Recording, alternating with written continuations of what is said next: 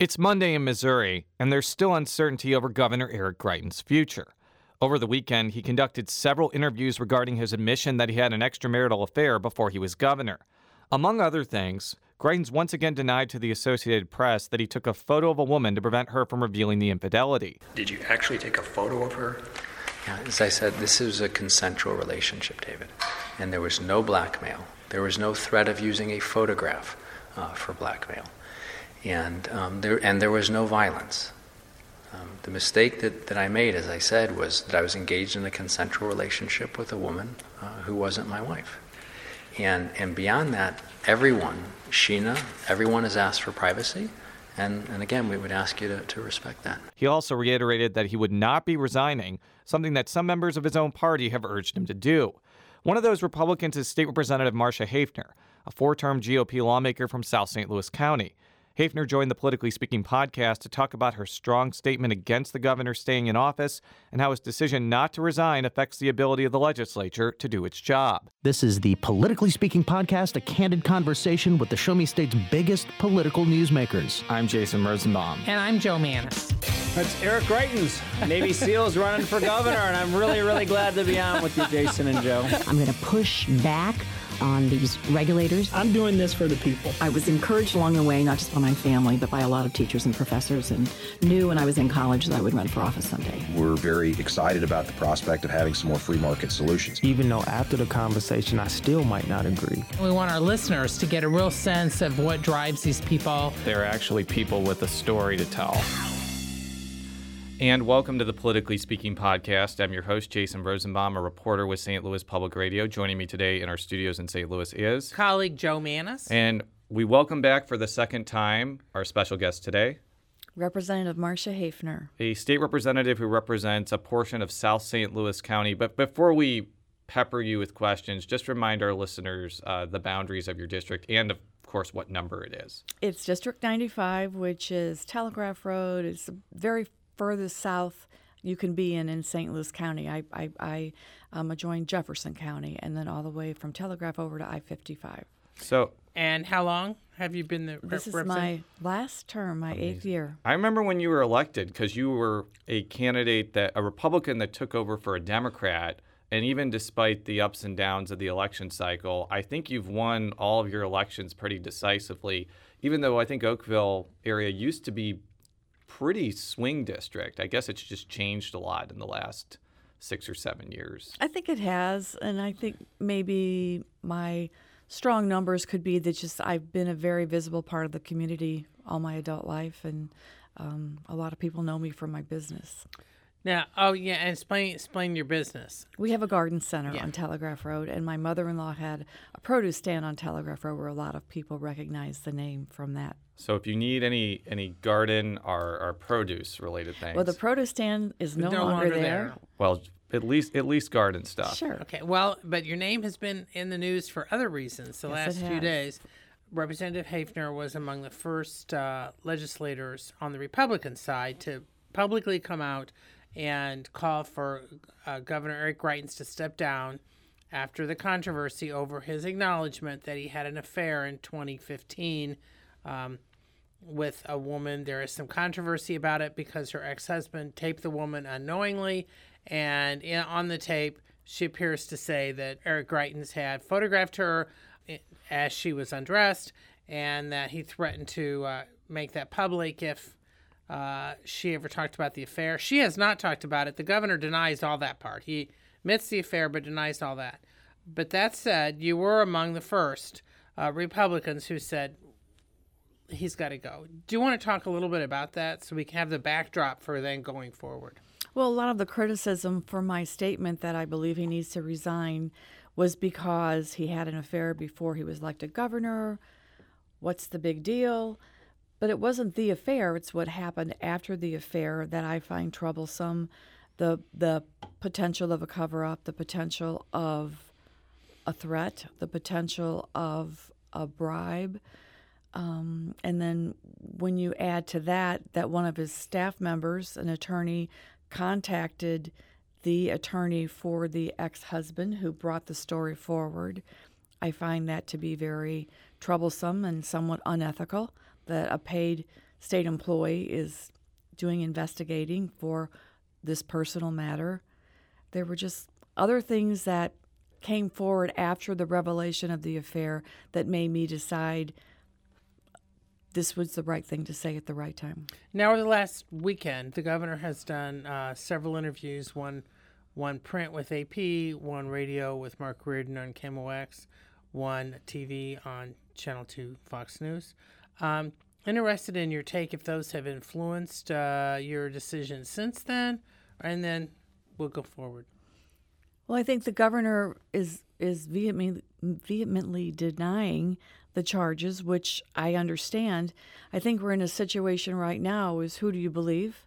The woman on the audio tape or the governor who has said for the record that none of those other things happened.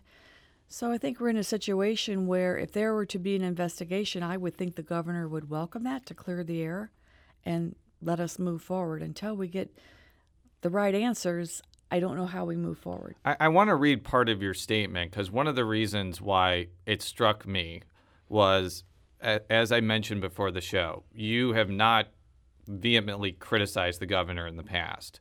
You are the chairperson, I believe, of the Fiscal Review Committee, which Yes. is a which is a very important committee in the House. You have a reputation that is pretty solid within the Missouri House, as does Representative Kathy Conway, who also called for the resignation. But I was also struck just because the statement itself was just had just came across very strongly, and I don't mean that pejoratively. It's just that it was notable. This is part of it. Eric Greitens was elected governor based on campaign promises of ethics, transparency, family values, and ridding our state of, quote, corrupt politicians who stood in the way of moving Missouri forward. He's attacked good people to elevate his status while taking credit for the work of others, and now we're faced with this embarrassing situation. In a letter he wrote two years ago, he stated it's, quote, our duties to kill the snakes. As a public servant, it's my duty to ask for Governor Greitens to resign immediately and allow Missouri to move on, move forward, and get back to work. So that wasn't like a ambiguous or subtle statement. I with that I, I don't know if I want to spend a lot of time like asking you what prompted to use that type of strong language, but I would like you to take this opportunity why you feel that this situation touched you on such a visceral level like this. It it really mattered to me to make a strong statement because anyone that knows me knows where I stand on things. I, I didn't want to be kind of ambiguous about my feelings on this. I feel that this is now a big distraction for those of us that are there in Jefferson City to get some important work done. And until this story goes away, it will continue to be a distraction to the work that we're supposed to be doing. Um, was your reaction uh, a tied at all to the controversy a few years ago when uh, state then State House Speaker John Diehl had to step down? I know there was a lot of women legislators who had told him he had to go when for about a day or so when he was trying to hold on to his job because of his admitted inappropriate communications with a um, intern. Not at all. I try to look at situations, especially when I speak out, isolate them, and just deal what, with the facts that were, are in front of us now. It was the same thing with the Warren Love statement that I made during during the um, ethics committee hearing. That um, whatever we did with the senator that said something we didn't like had nothing to do with what we do with a House member, and uh, uh, what I thought would be an appropriate reprimand. I, I do want to touch on another thing that you alluded to in the statement I just read. Even before this situation, the governor and the Republican legislature had been in conflict over a number of things. And some of it actually got personal when the governor criticized specific state senators on the Republican side over things, or had his 501c4 that's connected to him attack some sitting legislators as well.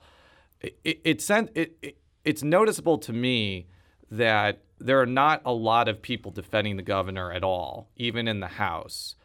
And I was I'm not going to say that people were defending Behavior, but I do kind of recall he was remembered a little bit more magnanimously afterward. Is is you do you think one of the reasons why he's not getting a lot of support are those pre-existing conflicts where he attacked the legislature, and that's kind of a, an example of you know, using that type of tactics comes back to harm you when you're in a controversy like this. I'm sure it has a lot to do with some of the things that we're hearing now and the lack of support for the governor. We're we're supposed to be a team and a lot of us came before him and kind of blazed a trail to make his governorship possible. And I have never understood why we don't work as a team, why we don't communicate, why why we're being called names like third graders when we're there to do a job and I think that we accomplished a lot considering we had a Democrat governor while I was in the House for six years before he got there. Um, we should be a team, not attacking each other. Now, you'll be going back to the General Assembly shortly after this interview, and today is Monday, and the governor plans to finally um, unveil his budget, and um, which he did not do during the State of the State address, which frankly is probably just as well. I mean, looking for now, part although he did talk in the State of the State address about proposing more tax cuts.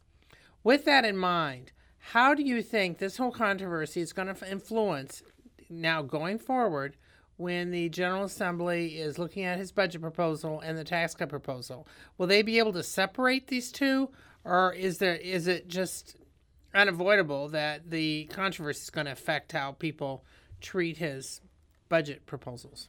I think most of us just want to get our work done and hope and because there's some other house bills and senate bills calling for tax cuts too i think that discussion will take place and maybe we will make some progress um, hopefully we can just move forward and get our work done while this all plays out What's your thoughts about the tax cuts in general? I mean, with the other state tax cuts from several years ago still going into effect and the new federal tax cuts now going into effect. I think that we need to be very careful about what we're proposing, and I'm I am one to really favor um, the lower lowest taxes we can have, but we still have work to do. I, I want to play a clip now from Senate President Pro Tem Ron Richard. He actually said this, I think, on the first or second day of session. He he also expressed very similar sentiments that he is a low tax person that probably would support reductions in, in taxation. But he also lives close to Kansas, with what, which went through a pretty terrible budgetary situation after there were tax cuts, but not enough cuts in spending. And they later had to restore most of This is what uh, the Senate President Pro Tem had to say about that.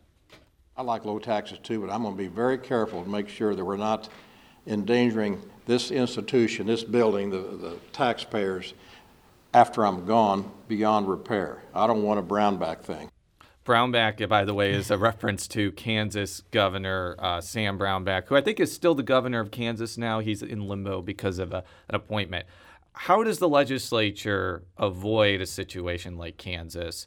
I know that the last tax cut had quote unquote triggers that only went into effect when general revenue went up.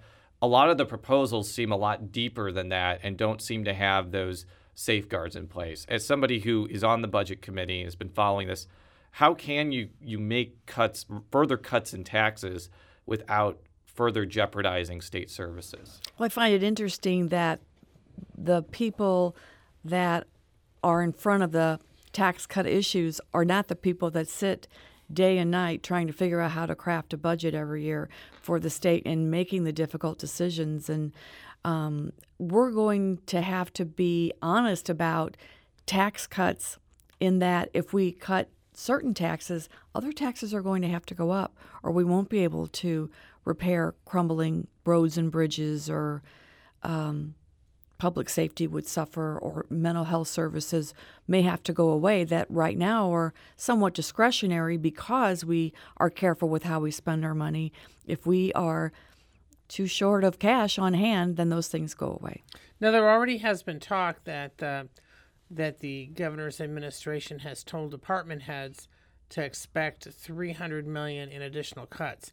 It's unclear if that means that's in his budget proposal for the coming fiscal year or if they're referring to the current uh, budget year, which right now um, income is so-so, but uh, the budget director has said that over the course, based on their projections, the the state's going to be taking in about 150 million less than what had been predicted when the budget was drawn up. I'm just interested in what you've heard and how you think that affects things. That 300 million number is a number that I have also heard, and I don't know if that's inclusive of the effect of the federal tax cuts on the state of Missouri. I've heard that number, I believe, is around 65 million. I don't know if that's included in the 300 million, but I'd like to see how we get our, uh, you know, take care of our state with 300 million less. And I just want to note for our listeners, we're recording this on Monday morning. The governor will release his proposed budget on, on Monday afternoon. So check out stlpublicradio.org for more information on that.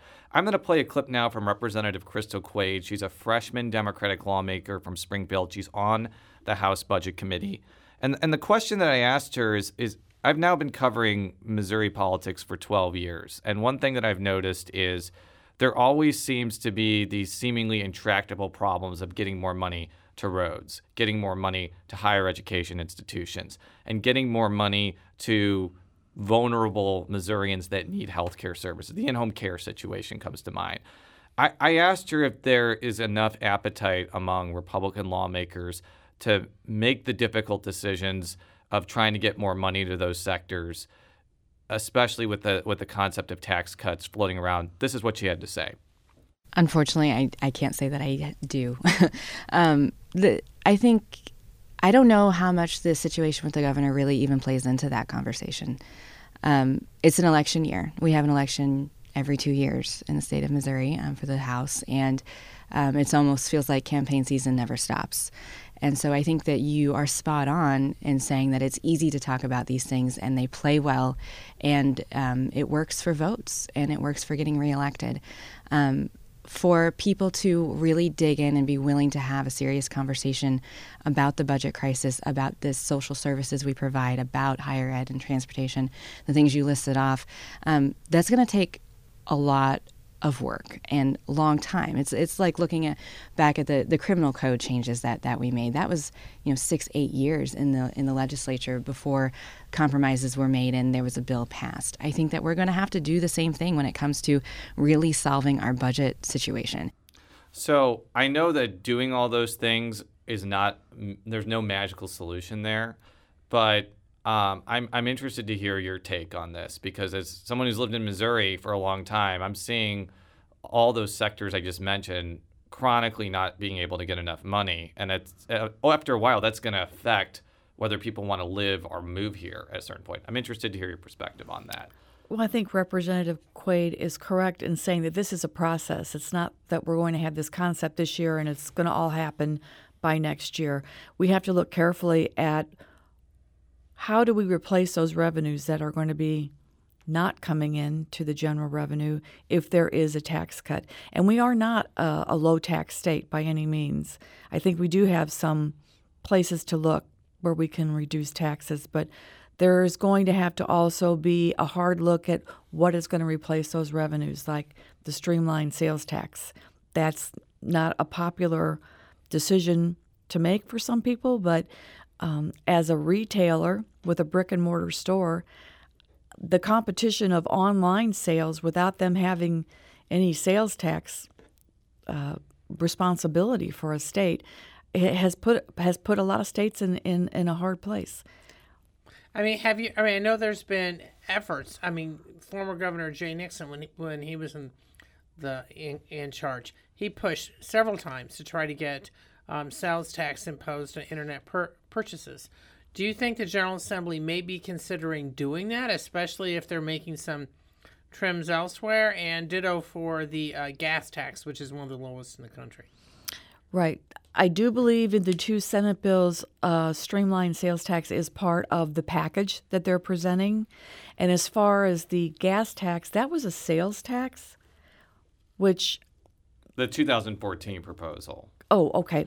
Yeah, Not the the, one- 2004, that was an actual. Uh, yeah, I, I think Okay. I think what we're talking about now is I think the proposal has been raising the gas tax by Right. ten cents or Yes, so. yes. I think that data shows that there is an appetite for that in the state of Missouri. I think citizens realize we've got to do something, and that's not the total answer either. That's just part of, of what we need to do the work we need to do. I mean, do you think that the fact that we didn't make the final 20 on the cut for the Amazon's second headquarters, which was which is called for tens of thousands of good jobs and all that. And some had hoped we at least would make that list. Um, do you think that's going to be causing any discussion uh, within General Assembly? The fact that neither Kansas City nor St. Louis uh, made the list, or, or is or is that something that's just not going to be part of the discussion? Well, I'm hoping we're going to find out why we weren't on that list before we make assumptions. And I've heard, I believe it's Apple is looking for another place to land too, and maybe this... it could be in Oakville. we'll have to see. Yeah. I, I don't know enough about that situation, but I, I think going back to our, our first topic, um, how difficult we, we, we talk about the budget, and the budget has to be passed by a certain time, and if it doesn't, there's an automatic special session. Yeah, early May, yes. So mm-hmm. I. I, I've never seen a situation where they failed to pass the budget on time. I know it came close last year, but even though this might be a difficult period, I, I expect it to go to the governor's desk.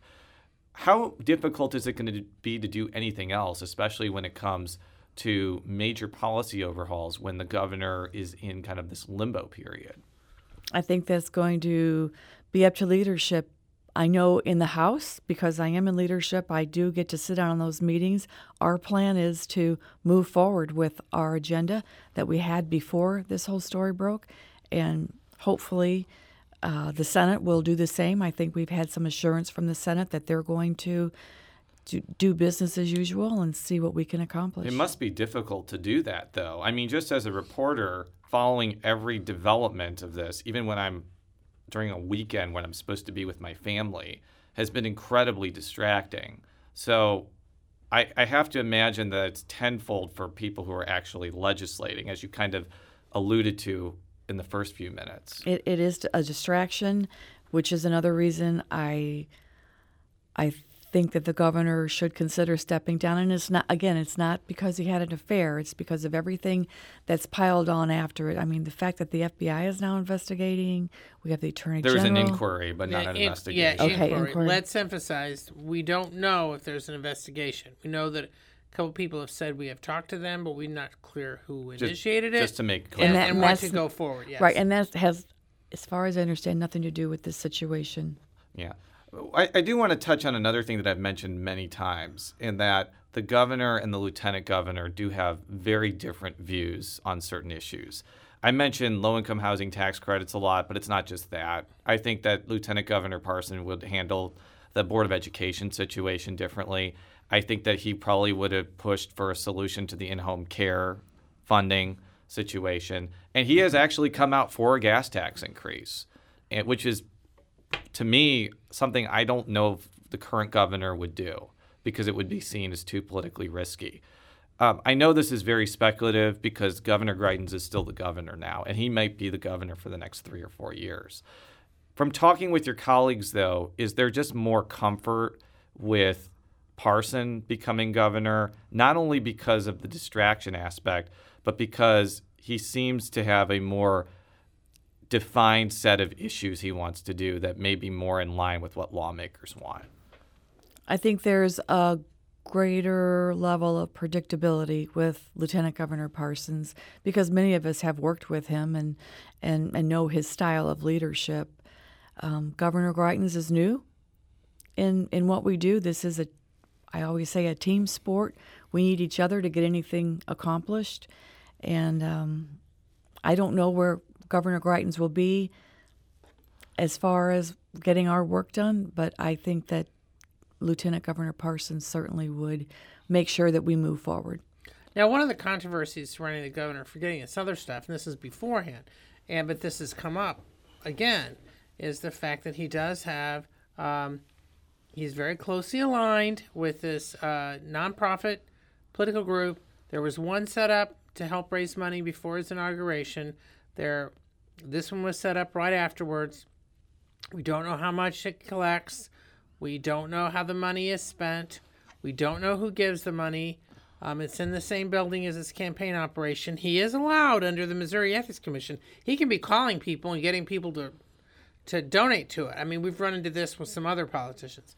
My question is do you think that the current uh, controversy or scandal might prompt the General Assembly to take a more serious look at requiring uh, these nonprofits to identify their donors if they're doing political activities in Missouri, which is the way it is in some other states. And I just want to mention for our listeners, you did mention quote dark money in your statement, Yeah, and you were the critical reason. of him doing it. So Actually, conti- that's the reason I brought it up. but sorry, sorry to sorry to ruin the magic there, but continue. This has been something that's been discussed among legislators even before this latest scandal happened.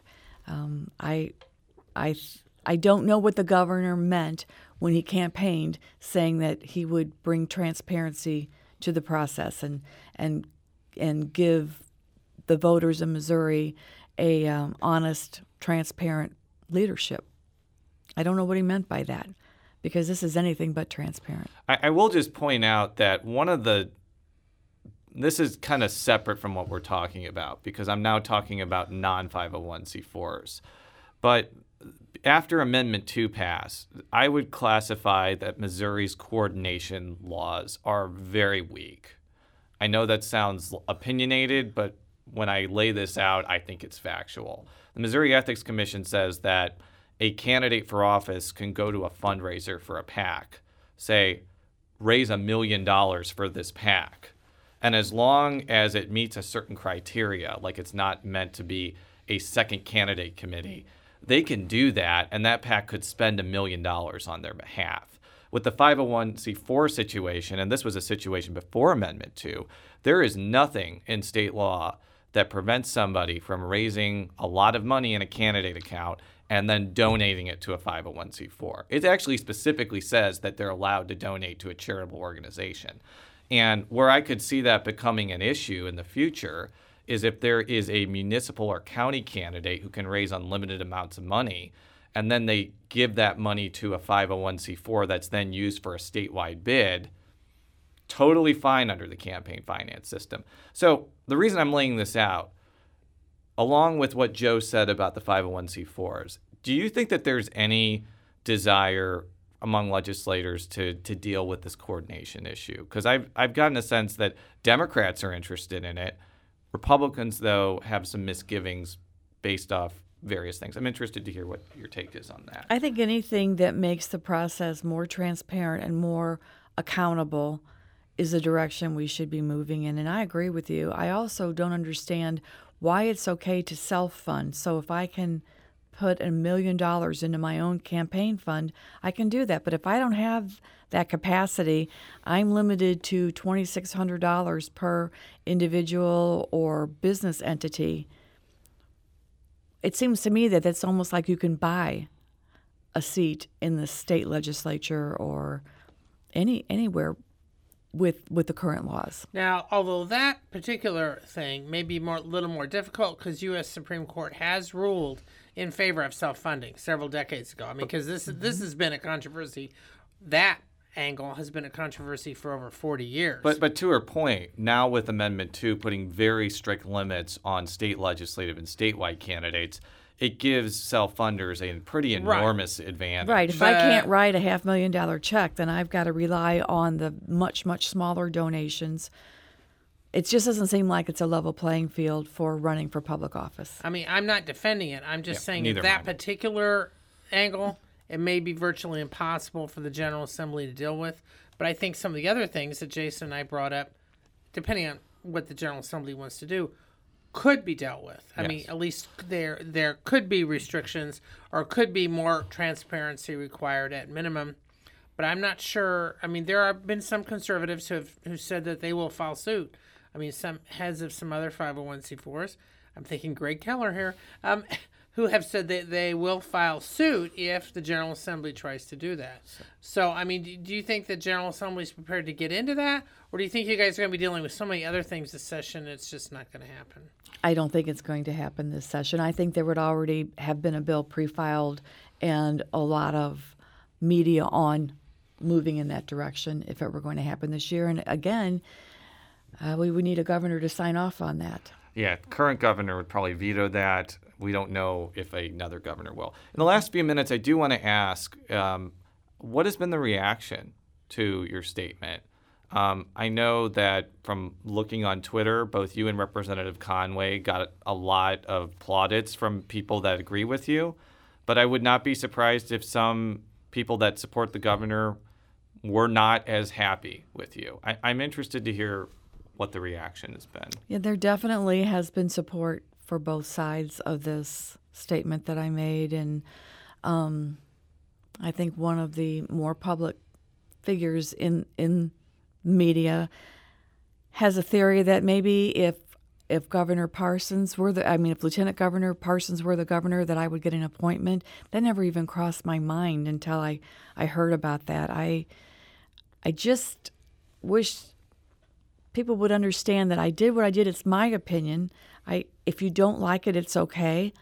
But I've had I've had some very disturbing phone calls and recordings and I wouldn't say threats, but close to it. I, I just think let's let's just step back and everybody's entitled to their opinion as to where we should go with this, but um, be respectful of each other's opinions. And I think there's far more in favor that I have been become aware of of having the governor consider stepping down than there is not. I mean, were some of these, uh, I mean, were these anonymous or do you know who was doing them? Anonymous. And which I, to oh. me is the most cowardly thing you can do. And I just want to put a little bit of context for, for our listeners. I, I don't know what Representative Conway plans to do next. I think she might have been thinking about doing something on a county level, but she's term limited. Mm-hmm. Um, you're, so are you. You're term Mm-hmm. limited, and I think the next office you may run for is in 2020. So I don't think you you're doing this to get attention for your race this year. I think you.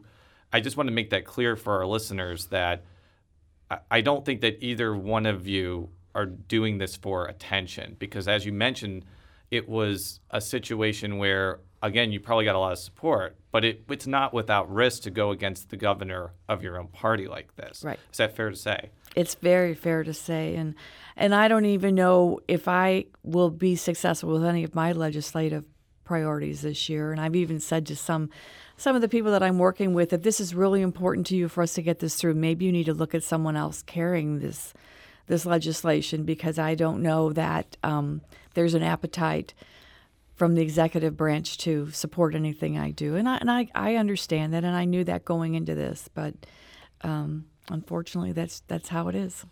Now, looking ahead for yourself, uh, before we end this, it's just kind of what you might be looking at. You had been encouraged at one point to consider running for the U.S. Senate against Claire McCaskill. Um, right now, it's off in a different direction, but I'm interested if that has influenced as you look ahead. I mean, and this was all coming up before all this stuff. Um, so I'm just interested in what what you may be looking at. I, right now, I'm just keeping all options open. I don't have to make a decision now. I just I'm just staying focused on why I'm in Jefferson City.